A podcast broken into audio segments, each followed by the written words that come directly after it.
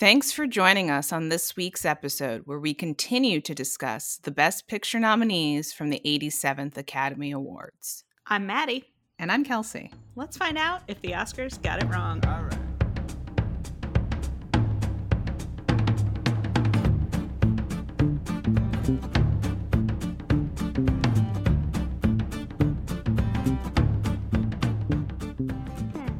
All right. We're back in this thing. Yeah, we sure are. And we didn't come to any sort of conclusion about if the Oscars got it wrong last week because we're still in the middle of the conversation. The conversation continues.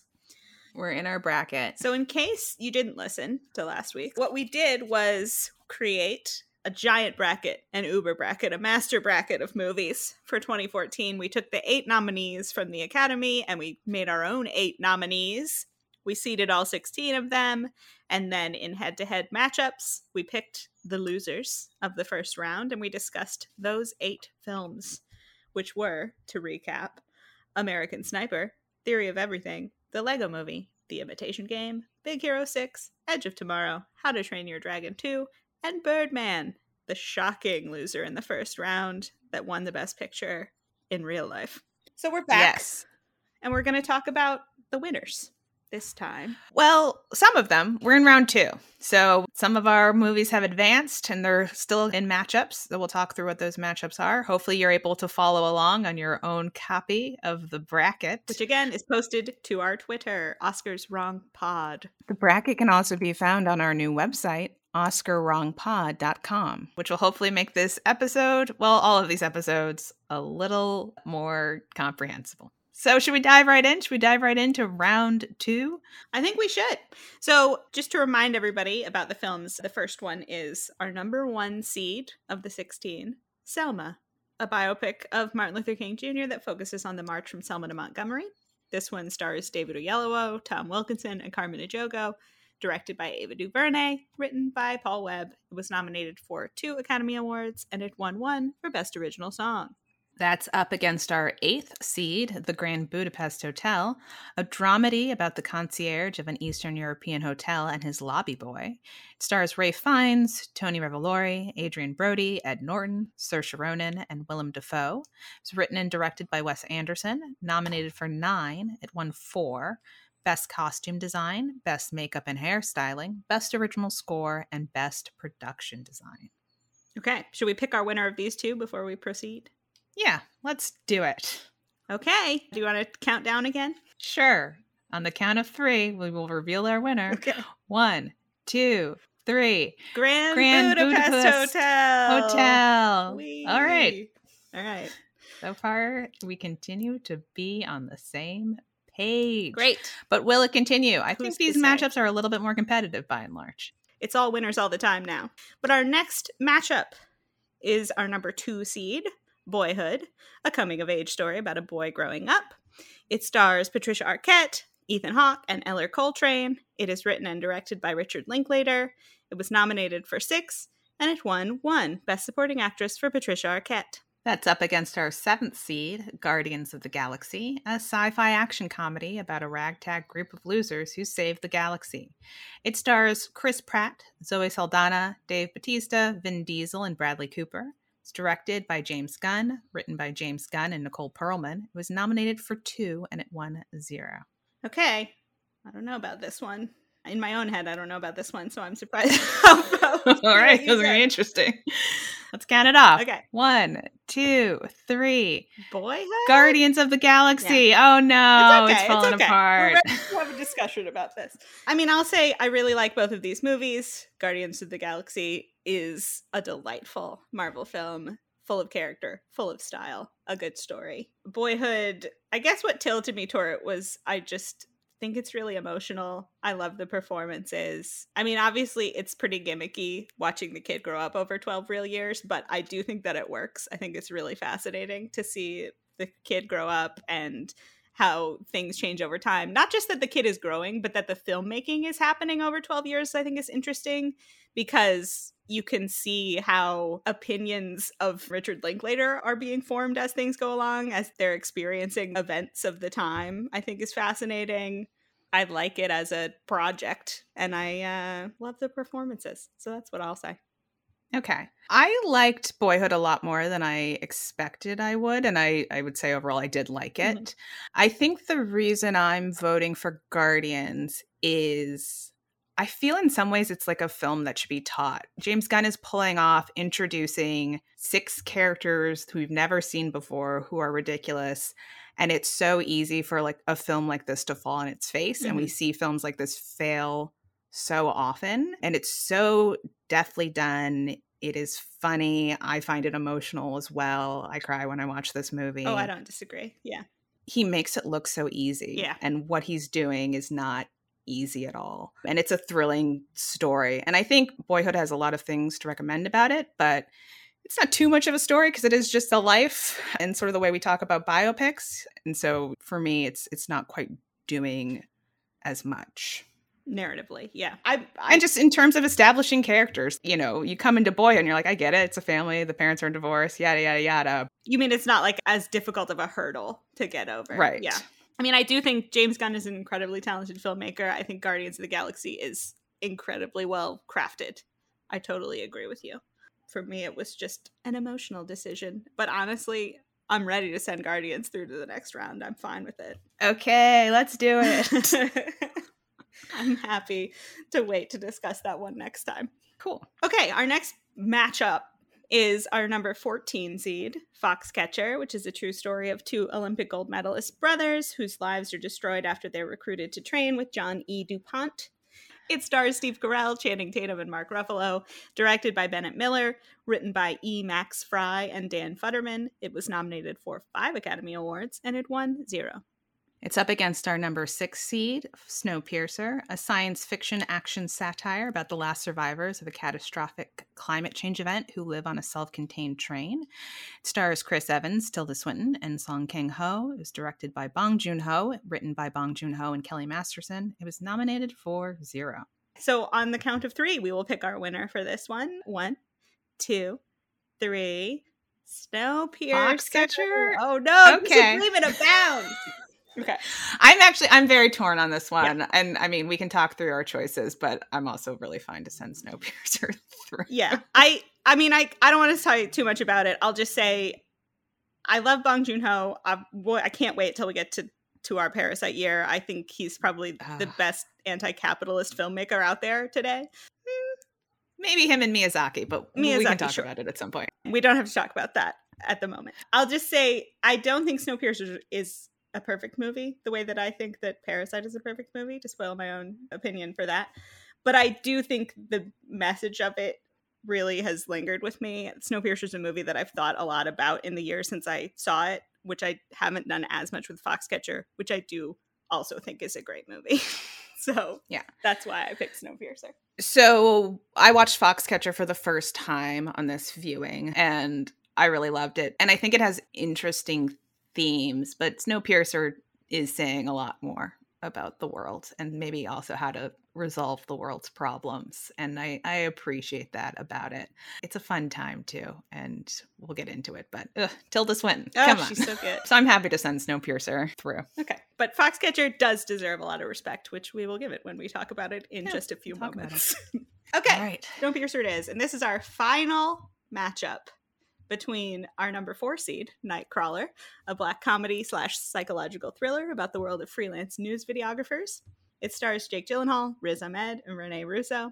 It is directed and written by Dan Gilroy. It was nominated for one Academy Award and it won zero. It's up against our number five seed, close matchup, Whiplash, a drama about an ambitious music student and his abusive teacher. It stars Miles Teller and J.K. Simmons. It was written and directed by Damien Chazelle. It was nominated for five and it won three Best Supporting Actor J.K. Simmons, Best Film Editing, and Best Sound Mixing. Okay. All right. Tough matchup. One, two, three. Nightcrawler. Nightcrawler. yeah. yeah. But I loved Whiplash. I love Whiplash. I'm excited to talk about it. I'm excited to talk about all four of these movies, if I'm being honest. Yeah. I think this is going to be a good time. Obviously, once you get into round two, the quality is just high all around. So there's a lot of fun, fun conversation to be had. Well, some less fun, some more serious. but it's true. Yeah. But interesting movies. All right. So, time to talk about our first loser, Selma. Feels wrong to say that, doesn't it? It does.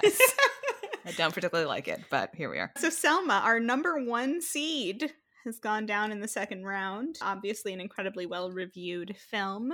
Although not a super well nominated film, which is shocking in its own way, but well, there eh, okay. are there are several interesting things with the nominations as we will go through this list. But Selma, just to give you the brief rundown of what it is. Obviously, we said it's about Martin Luther King Jr.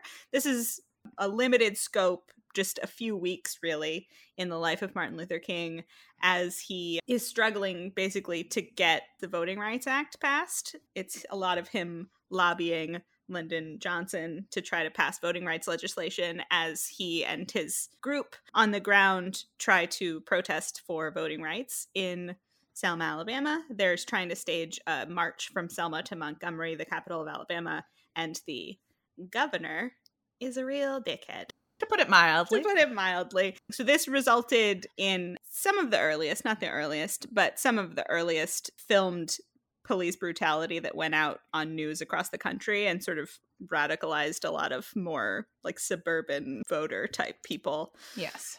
Your ever elusive silent majority. Exactly. On what was called Bloody Sunday. It went out on the local news. It actually cut into a viewing of Judgment at Nuremberg that was airing that day. So, wow. I mean, that's actually really interesting to think of the headspace you're in as you're watching Judgment at Nuremberg and then for it to cut to that in America. Yeah. Yeah. So after those initial protests, Martin Luther King put out the call to basically all of America, but particularly to people of faith to come join them in Selma. And so a bunch of people rushed into town from across the country and then eventually march across the Edmund Pettus Bridge and there's the subplot throughout this movie as well about the FBI trying to oh destroy him. God, yeah, you got J. Edgar Hoover mm. continually showing up to try to convince Lyndon Johnson to let him take action against Martin Luther King. He's basically saying like, you know, I could I could take him out, right? And Johnson's like, I mean, let's hold off on that for a minute. It's great, J. Edgar Hoover. So there's all sorts of stuff going on in the background trying to destabilize Martin Luther King and, and his movement. And to me, one of the more interesting things about it is he goes back to see Johnson several times over the course of the film. There are multiple conversations between King and Johnson, and obviously they had passed the Civil Rights Act the year before Mm-hmm. And so Johnson, his whole vibe for the early conversations is like, take the win, man. We passed that legislation. Isn't this great? I helped you out. Now you can help me out. I'm trying to pass this poverty legislation. and yeah, Martin Luther King keeps having to be like, we cannot wait for this. We do not have voting rights. So there's this interesting interplay between trying to lobby for it behind the scenes, but really needing to put on this spectacle. And johnson's like we don't want the spectacle. And it's like i have to put on the spectacle so that you will freaking do something guy. Right. Got to put pressure on you. Right. And then there's also the interesting tension between king's organization which is national and then the organizers on the ground who are represented by john lewis mm-hmm. and his friend well, because the two of them have formed SNCC, the Student Nonviolent yeah. Coordinating Coalition, I think, or what the C's are. And they've been organizing locally in that area. And then Martin Luther King comes in with the people from the Southern Christian Leadership Council. And so, yeah, there's fascinating internecine tensions within the movement, which is always interesting dramatically. For me, it it really it hit different watching it now than it did in 2014 because it's about the struggle to pass voting rights and uh, the Voting Rights Act has been basically entirely dismantled at this point in history yeah. by the Supreme Court. So it's real depressing. It's real depressing to watch. It does it. feel like we've taken some steps back. I guess we all have to watch this so that we know what we have to do again for the next 50 years to try to get voting rights back.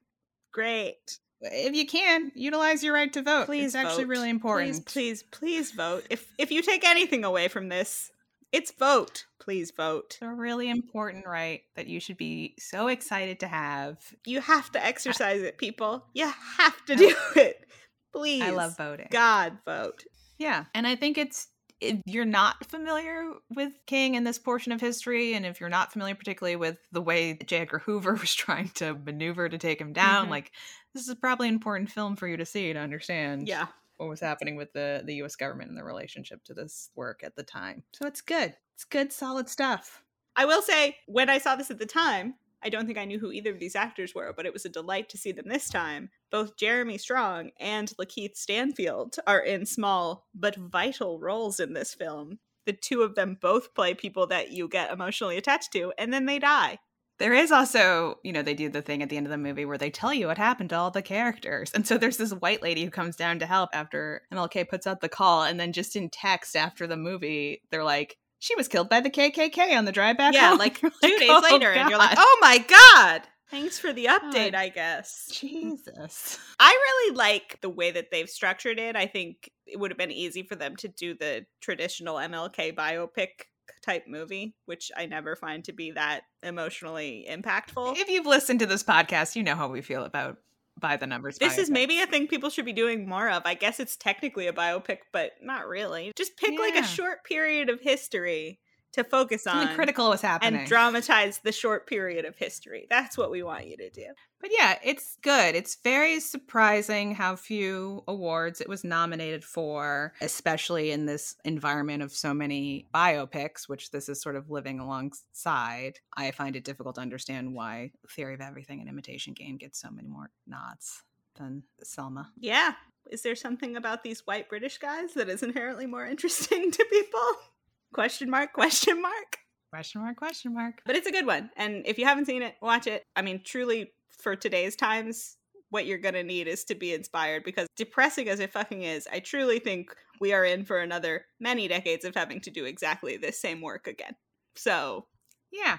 okay, All right. Should we talk about Boyhood? we should. Our number two seed. We got some heavy hitters going out here in this round. As we already kind of talked about, Boyhood is a movie that Richard Linklater made over the course of 12 years in real time so he could capture the actual growing up of this kid, Ellar Coltrane, who plays the lead. And his own daughter, who plays his sister. She's good too. I like her. So, you know, very experimental, very artsy, very auteur, very Richard Linklater. But the parents are played by Patricia Arquette and Ethan Hawke, and they start the movie in a place where they're already not together. It's interesting because it starts in a place where you think that he's going to be this stereotypical deadbeat dad who never shows up for his kids. But over the course of the movie, he interestingly matures a lot and stays in their lives and becomes a really good influence while poor freaking Patricia Arquette is left in all of these awful relationships over the course of the movie. It's so Absolutely. sad. So first she she's trying to go to school and get her degrees so that she can have a Better, better life. life for herself and her kids. And so the first guy that she has a serious relationship with is her professor, which is I mean, that's not good. People don't get Red together. It's a red flag. Don't get together with your professor, even if you're like an adult when this happens. But she marries this professor who she thinks she's going to be like a stable life. He has his own two kids. Her kids get along with his kids. At first, you're like, this is a great situation. Everyone's having such a good time. And then it turns out that that guy is an alcoholic and gets increasingly worse and more violent and aggressive when he drinks. And it gets to a point where she ends up having to take her kids and leave in the middle of a day. And his kids are left there. And then you just never see them again. Yeah. It's horrifying.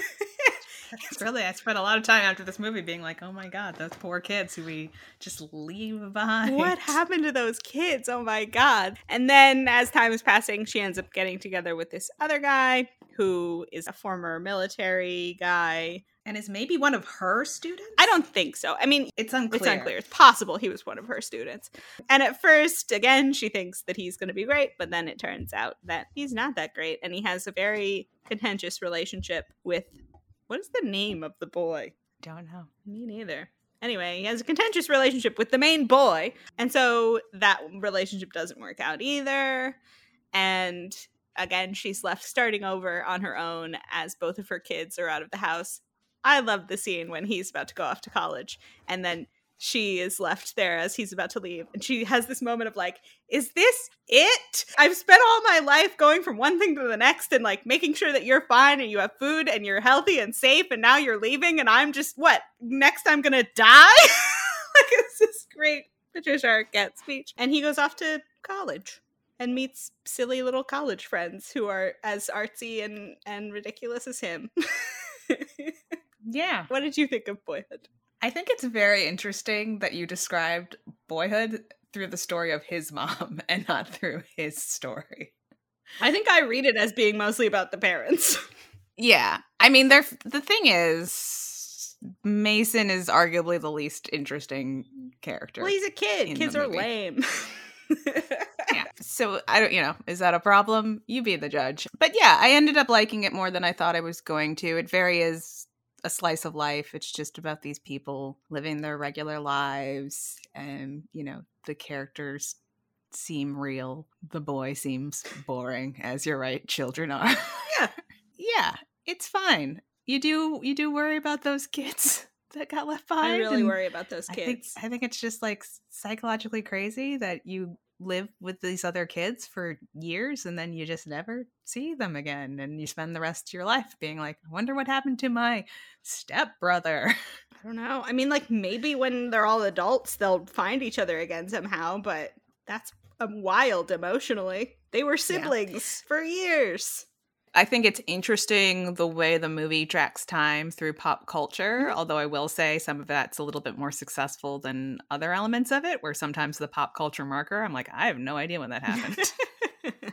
yeah. and I think some of the dialogue's a bit clunky, especially the kid dialog Mhm.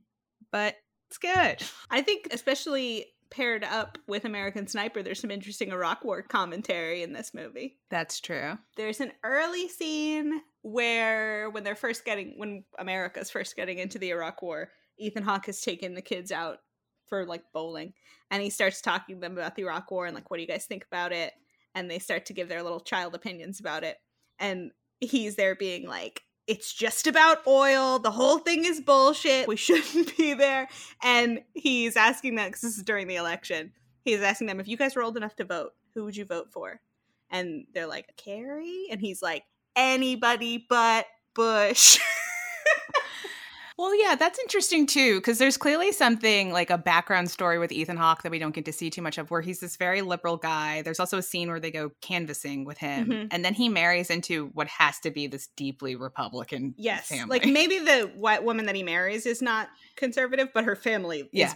Very like they're religious and guns, and they live out in the country, and you're like, this is interesting. Yeah. What's going on Well, they him? go have Mason's birthday there, and her parents have given him a Bible and a gun for his birthday. So yeah, you're like, man, I wish we were following Patricia Arquette's story or Ethan Hawke's story or That's kind of what I like about story. it, though. There's something I like about just getting little pieces and then deciding for yourself what's going on with them. I, it just works for me. But yeah, you're right. You're definitely not getting full, completed narrative arcs for these people. You're just like, wonder what happened with that. He was super liberal and then he married this woman. How did that happen? Well, it's interesting because her relationship with her first husband, like you can clearly see how horrible he is and sort of the specifics of how horrible. I found her relationship with her second husband to be a little bit more vague in terms of like He's more of a what was really like a wrong. blip in the story because he's there for a lot Yeah. less of it. Yeah. So there are definite question marks about like, how specifically did their marriage unravel? Because it's Fall like apart. he's there one day and then he's just not there the next time you check in. Yeah, when it skips ahead the year, eh, he's just gone, and you're like, oh, I guess they got divorced. Yeah, you don't get the moment of disillusion like you did with the first Yeah. one. I think it's I think it's good. I think that people should watch it. It's an enjoyable, interesting, different piece of filmmaking. Yeah, I kind of like that it's not all there. I would say that's a, a weakness. I think it's it's uneven in terms of how it approaches its storytelling and, and the characters. Yeah. And I think if it didn't take 12 years to make, I feel like that gimmick is pretty strong as part of the reason. Like people are like, this is great. And you're like, I don't care. I don't care how you made the movie. It kind of depends on what the I like is. it. Okay. okay, that's Boyhood. Sure do we. On to our third loser of this round, the 14th seed, Foxcatcher. What's it about?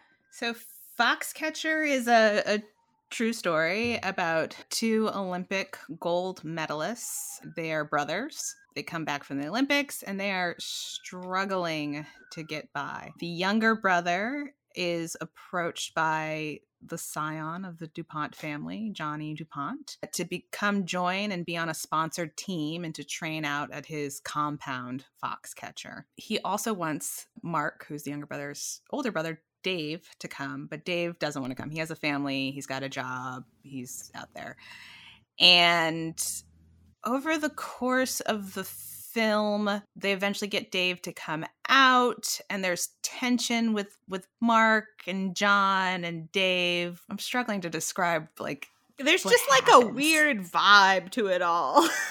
that is Yeah. that is not really plot, but is like you're getting this sense that there's strangeness afoot. stuff is wrong. So Mark and Dave grew up together with a single parent, I think, and Dave essentially raised Mark. So they have this interesting relationship. And it seems like Mark is adrift because now Dave has his own family Yeah. and he can't be the father to Mark anymore. So Mark is searching for a father and he's searching for respect and he thinks maybe John will be that. But John is also desperate for the approval of his parent, who has long thought that wrestling is a low sport. Yeah, because they're obviously they're DuPonts. They're incredibly wealthy. The mother's super interested in horse sports, you know, classy sports for rich people. So he's desperately striving for his mother's approval and for success in the public eye. He's he's a very lonely character. When he was a kid, his mother had to pay someone to be his friend, and now he's sort of paying for people to be his Yep. friends. Mm. And in the end, Mark sort of reconnects with Dave. He's going to leave the compound. John becomes overwhelmed, presumably with jealousy. And as happened in real life, he drives down to where Dave is because Dave is planning on staying and he shoots and kills him. And it is It's so, sad because Dave is just the nicest guy. You love him He's great. all throughout this movie. You He's so sweet. So yeah, so that's sort of the plot. There we are. And it's it's very quiet. It's a real real slow burn. It is so sad. Everyone is so sad. Well, I mean, what's tragic about it is when they were kids, Dave and Mark had moved around their whole lives. They never had a sense of stability because they didn't even have a parent figure and they were always moving. And so Dave does not want to do that to his kids. So he has this idea that he wants to settle down somewhere. He wants to get a job that's stable and stay somewhere so his kids can grow up and feel like they have a stable place to grow. And so he had this job at a college, but then he has since agreed to take this job working at Foxcatcher. And then when it Yeah. becomes They probably offered him some exorbitant amount of money to get him. yeah, he already doesn't want to take the job at Foxcatcher, but he does agree. And then when it becomes clear to Mark and the viewer that this is not a good situation and he probably shouldn't be here, Mark decides to leave, but Dave is like, okay, you should leave, but I'm going to stay because I don't want to uproot the kids again. It's so fucked that the reason he is still here and gets killed is because he was trying to do the right thing for his family. Oh, Dave. Yeah. Dave's the best. I love Dave. Yeah, you know, it's really good performances. There's a really interesting physicality to all of the performances mm-hmm. from Channing Tatum in particular. Like he he really is doing like a, a walk. I feel like Mark Ruffalo is too. And then obviously there's Yeah. interesting stuff happening with Steve Carell, who is physically transformed with his new Yes. nose and all sorts of stuff going on.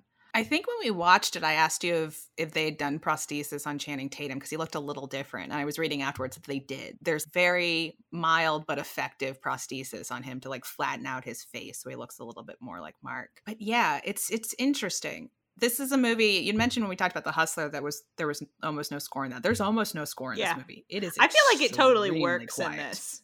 Yes. Yeah. I like that about it a lot. And then there's just there's just some really fascinating scenes in this movie. The scene, well, there's a part where John has gotten Mark to do cocaine and then things have really taken a turn and you see him next and he has frosted tips and you're like, "Oh no, something's gone It's wrong in your clear life." something bad has happened when the frosted tips come out.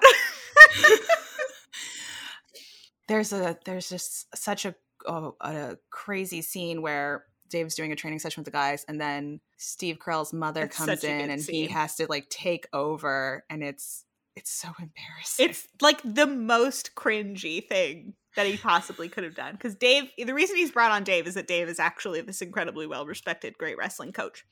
And so Yeah. Dave is obviously the one running all of these training sessions. And then, yeah, when Steve Carell's mother shows up, he wants to pretend that he's been the one who's running this all along. So he is like, take a walk, Dave. And he like stands in front of the guys and he's going to give them this rousing, inspirational speech and instruction about what they should be doing during the training. And it's so embarrassing. It's this obviously performative nonsense that his mother is not buying at all. yeah. And then in the middle of it, she just has her her nurse wheel her out, like just silently. Yeah. And then Steve Carell has to just be like, okay, back at it. like, mm-hmm. Dave, take back over. Oh my There's an God. amazing scene too where so Dave and Mark have had a falling out. They're at a competition. He's like lost and he's been binge eating. And then Dave comes back and he has to lose 12 pounds in That is a- 90 minutes. wild, wild scene. That if that is from reality, I don't even know how it's possible. but it's like, like this incredible emotional scene because he's in this dark place. He's not doing well, and he, and it's Yeah. because he has the rift with his brother. And so then, yeah, he binge eats all this stuff. His brother shows up. He's in the lowest possible low place. But then they have this emotional reconnection scene, and then Dave is like, "All right." what are we going to do? Do you want to do this or not? So they go weigh him and he has to lose 12 pounds and they put him on a bike and he's sweating and he's throwing up. And then as he's on the bike trying to get the 12 pounds off in this very short amount of time, Steve Carell's character shows up and has this like, I don't think you even hear it. I think Mark Ruffalo leaves No. the room to have this talk with Steve Carell. You see them through the uh, glass in the you door. You see them through the, the glass, and he's telling him why he can't come in and deal with Mark right now because Mark's got his own thing going on. And so that's there's this really, really subtle but great build of tension between Steve Carell and Mark Ruffalo, where you can see that something's happening, but you never know that it's going to culminate in him shooting him because that's so fucking crazy. Yeah. And then there's also this interesting undercurrent of again, like we've watched a bunch of movies where athletes are like, I've got to be great. I've got to be the greatest. And that's their story. I think this movie is really about people striving for respect. And in some ways, it's warranted because the movie starts with Mark giving this, again, really embarrassing speech to a bunch of like elementary school students about what it means to be an Olympic medalist. But the reality is, people don't know who he is. And he won a gold medal Yeah. and it's incredible. And we don't fund our Olympic athletes. And that's horrible. And we really should. yeah, it's fucked up. We need to pay our Olympic athletes. Yeah, I would love if we could take some of our defense budget and instead of buying like too many tanks that we then give to police, Can we give a little bit of that to some Olympians, please? So that they're not like Winning he's having to only eat ramen and shit. And you're like, this guy's a fucking Yeah. Olympic athlete. This is insane. it's really It also might help us level the playing field a little bit for people who are way too poor to even think about competing in the Olympics, but maybe would be amazing at it. There's a lot of reasons we should be funding our athletes. But, you know, aside. So he's, I think, very upset that he doesn't have respect. He's jealous of his brother Dave, who they're both great wrestlers. I think Dave is, They're both gold medalists. yeah, I think Dave has stronger sports psychology, which is probably why he's more sought after as a coach. Well, and also he's just like a great communicator in a way that Mark is not. It's maybe easier to get along with too. He's, he's like the nicest guy. He's, He's, so fucking guy. sweet. he's so nice. so I think he's also so Mark is connecting with Johnny DuPont over this desire for respect and this sort of very surface level patriotism Yeah. about like how you know America could be great and we got to do this for America and there's this interesting undercurrent with DuPont's character as well as where he's funding the local police or He letting them come on his land really to shoot. weird relationship with the cops that is never fully explained, but you're just left to draw your own conclusions. But yeah, it's like he's a reserve police officer, which is not a thing. Like there are things happening where John's been called in to work with them because I guess he's funding them, and he has all these crazy guns and stuff on his property. And then at one point, he's buying a tank because you could do that, which is fucking stupid. But he's buying a tank and it doesn't arrive with the machine gun that it's supposed to have on it. So he's all pissed about that and he has to send them away to come back with the machine gun that's supposed to be attached to the tank. Yeah. But the police connection is really, really wild. Which I assume, right, is what was happening with the real Yeah. Johnny DuPont, which like bad. Bad. Rich people should not have undue influence over their local police departments. No, real bad. And then yeah, it's also crazy when he shoots Dave. There's a guy with him in the car That who also has a gun, and that guy does nothing. so mad. Yeah, he has all of this security everywhere. He has the local cops on his side. He has security that's always with him at all times, Johnny DuPont. He just drives out one day with his security to Dave's house. He pulls out his gun. He points it at Dave. The guy who's in the car with him is like, Whoa, John, don't, what are you doing? And then he shoots Dave. And then the guy just like gets out of the car and hides to protect himself instead of taking down the guy with the gun who then shoots Dave again. Like, Dave might have been okay. Yeah, he shoots Dave like three or four times. Yeah. And not in like quick pop, pop, pop, pop. no, like, like he pop. shoots him, wait. and everyone's like, "Whoa, what just happened?" And then he takes some, some time to think about it, and then he shoots him more. It's messed up. Yeah. It's. Hugely messed up.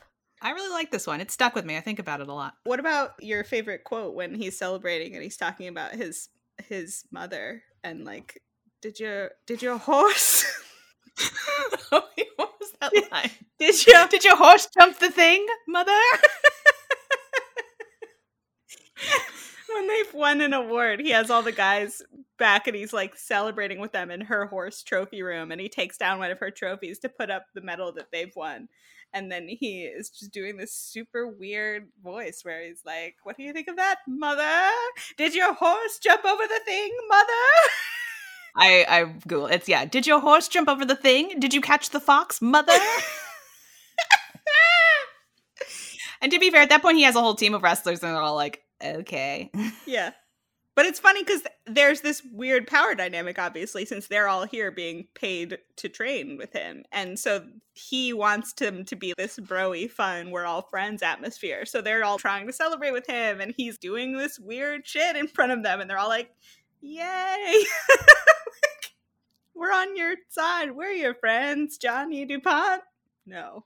What a fascinating movie. And this was one of the earlier, like, Steve Carell is going to be a serious actor movies. So this was a, a transitional type film for him. And he was nominated. He was. He was nominated. But it's also interesting which awards this was nominated for, but didn't get a Best Picture nom A when there were two open Of slots.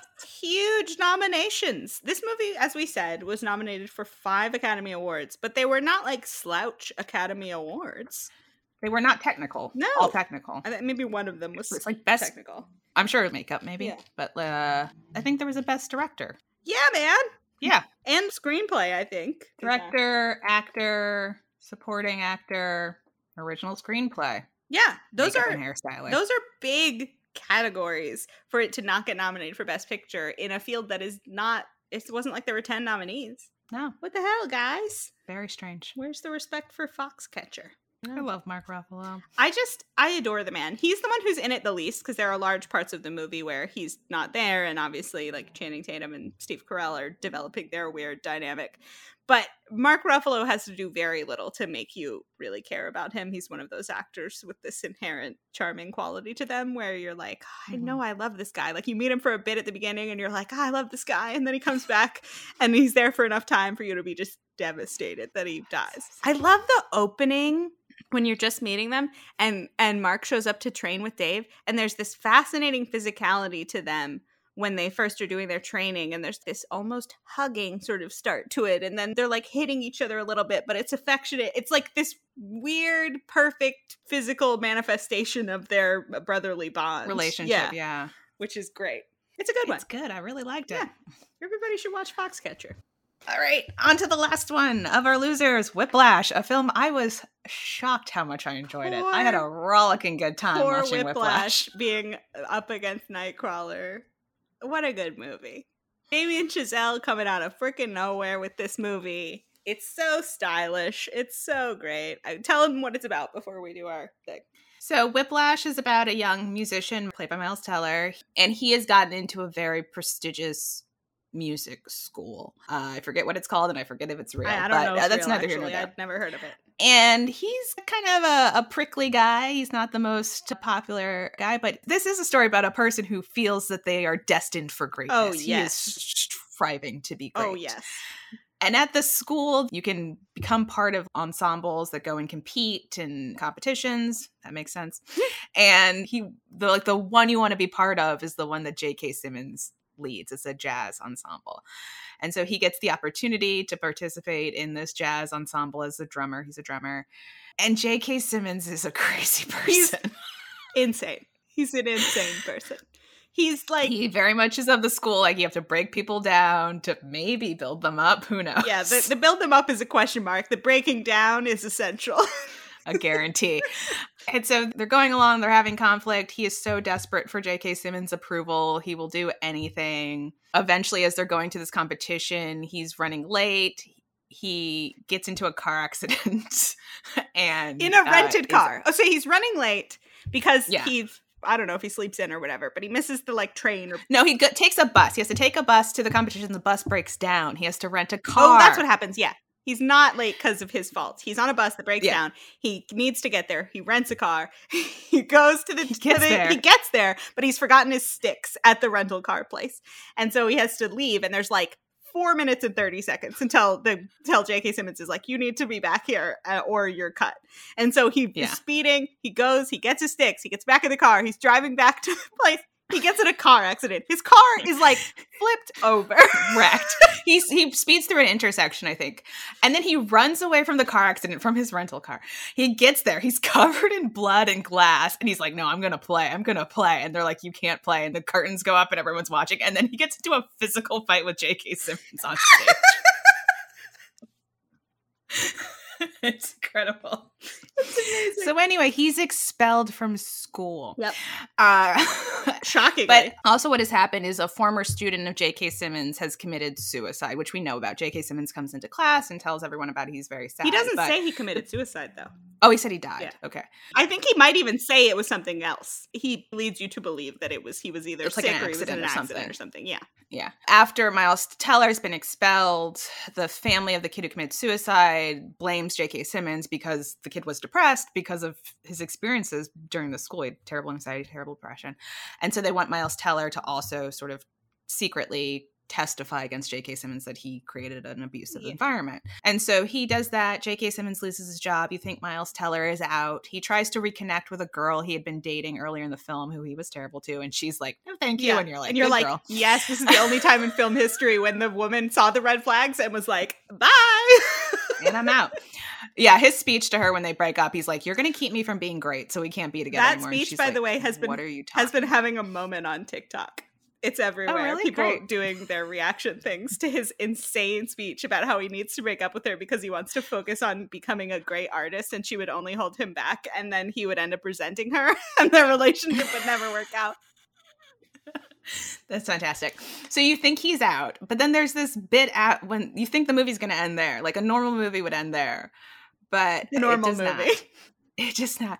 So Miles Teller runs into J.K. Simmons in a jazz club, and J.K. Simmons is like, "I bet you heard I lost my job," and he's like, "Oh, I'm sorry." he's like, "Yeah, someone testified against me. I don't know who it was. Hey, I'm doing this thing in a in a couple of weeks, and I I really need a jazz drummer. Do you wanna do you wanna hop on this trip with me?" And Miles Teller's like, "You know what? Yeah, I I think I will." And so he comes to this competition or performance or whatever. It's like the New York Jazz Festival or something. Like it's a Yes. big deal. And he has told Miles Teller, "We're just doing the old set from when I was your Yeah.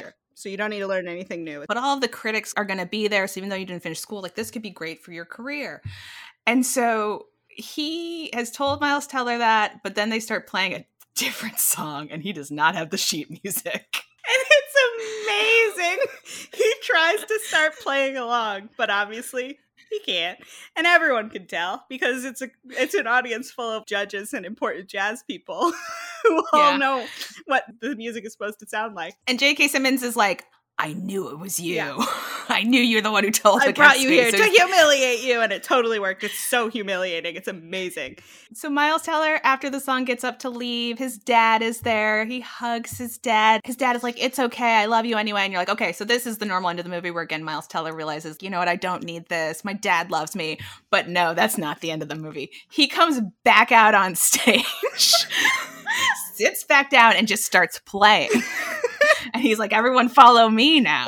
Everyone follow me." And J.K. Simmons is like, Oh "What? God, what? What's happening?" And there's this great part where J.K. Simmons is like, "Okay, I guess we're doing this now," and he starts to play along, and then he walks up to Miles Teller and he's like, "I'm gonna tear your fucking eyes out." yeah, and Miles Teller is is mouthing back to him, "Fuck you."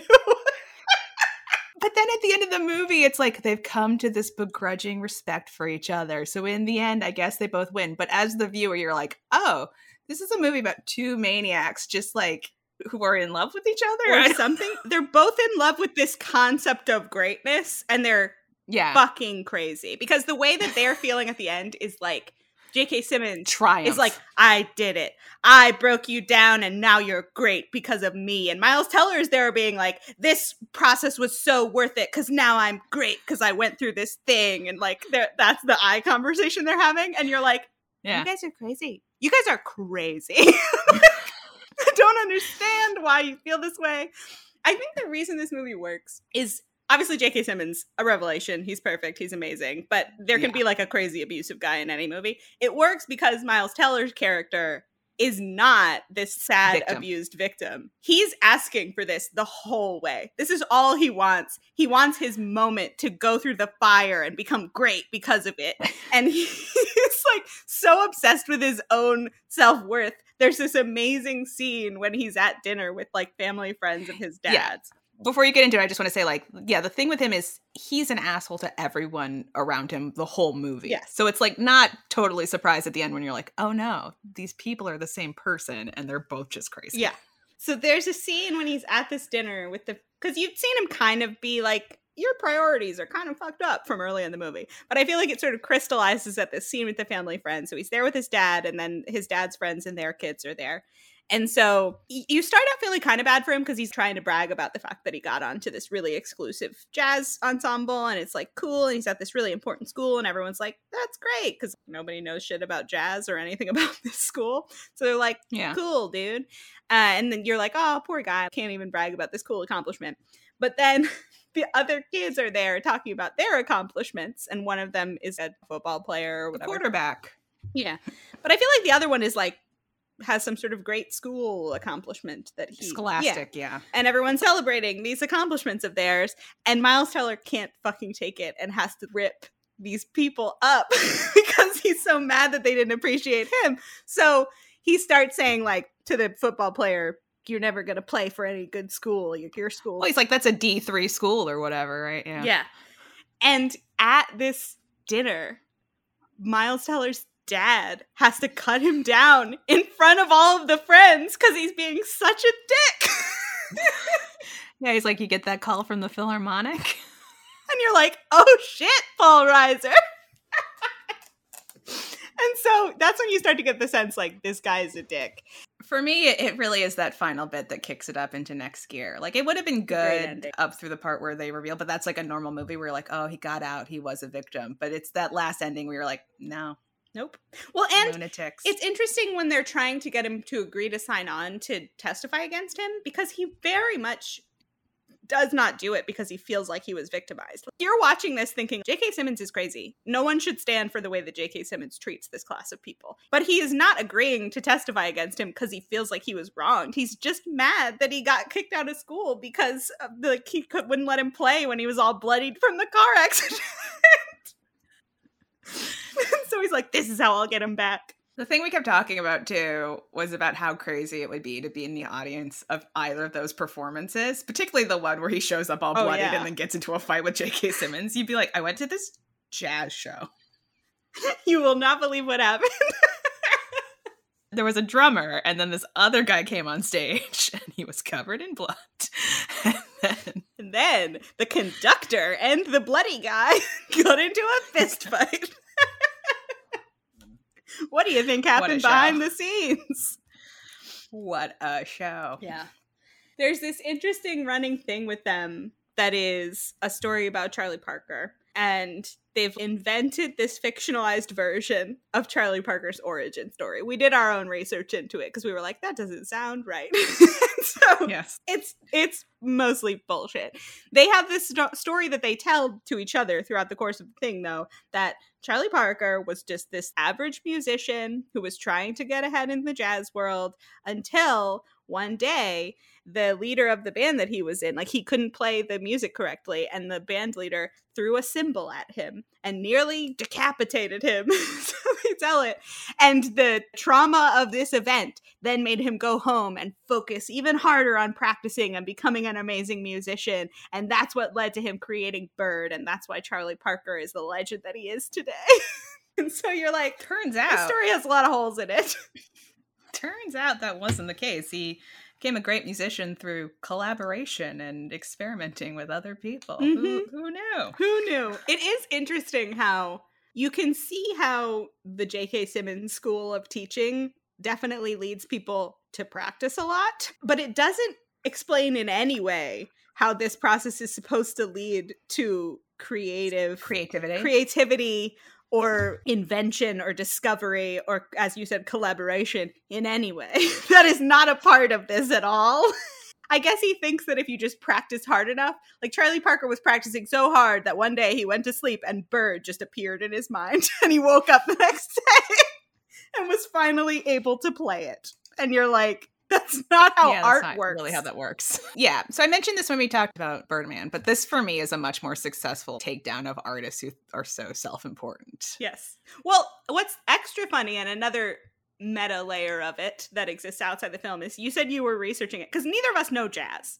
We're like That right. we we're not not music people, but I don't really know classical music generally, and jazz I know very vaguely. Yeah. I certainly don't have the skill to be able to tell when he's rushing or Yeah, the dragging. running thing of the movie is that he can never get on J.K. Simmons' tempo. So Not my tempo. Not my tempo is what he says over and over. He has this people start the song over and over and over and over and over again until they can get on his tempo. And so then he's trying to he's like, Were you rushing or dragging? Rushing or dragging? And like no one ever fucking knows because he's being so specific. And so yeah, you said you did research since we don't know jazz, and the jazz experts say that the jazz in this movie is like so so. like not even amazing jazz that they've all put themselves through all of this ridiculousness for. which is pretty funny. It's hilarious. Ah, it's a fun time. I love this movie. I mean, it's delightful. The editing is so great. The pacing is incredible. It zips. It is on my tempo, the movie. Mm-hmm. This This Is is, my my, tempo. tempo. Uh it's snappy, it's quick, it's super well crafted. It's just fantastic. It's well acted. I mean, J.K. Simmons won obviously he won the Oscar for this. We were looking at his list of awards and nominations through his career. He was nominated for and won seemingly every Everything. award that you can win for, for this role, and well It's deserved. deserved because he's incredible. But just, and I think Miles Teller is great as this awful person. I'm telling you, that's the only reason it works. It's not fun to watch a movie about an evil person torturing a nice person, but it is fun to watch a movie about two assholes who are obsessed with themselves and each other. and you're just like, torturing each other. You're like, no. you guys are ridiculous. And yeah, the thing with it too is like the collateral damage is limited. Yes, this girl had a bad experience with him, but she got out. And I don't know how his father feels about him, but it, it, it it's like it's okay. Right? This isn't one of these movies where this person's trying to be great really destroys anyone else's life. He's kind of just destroying his own life or whatever. I don't know. Yeah.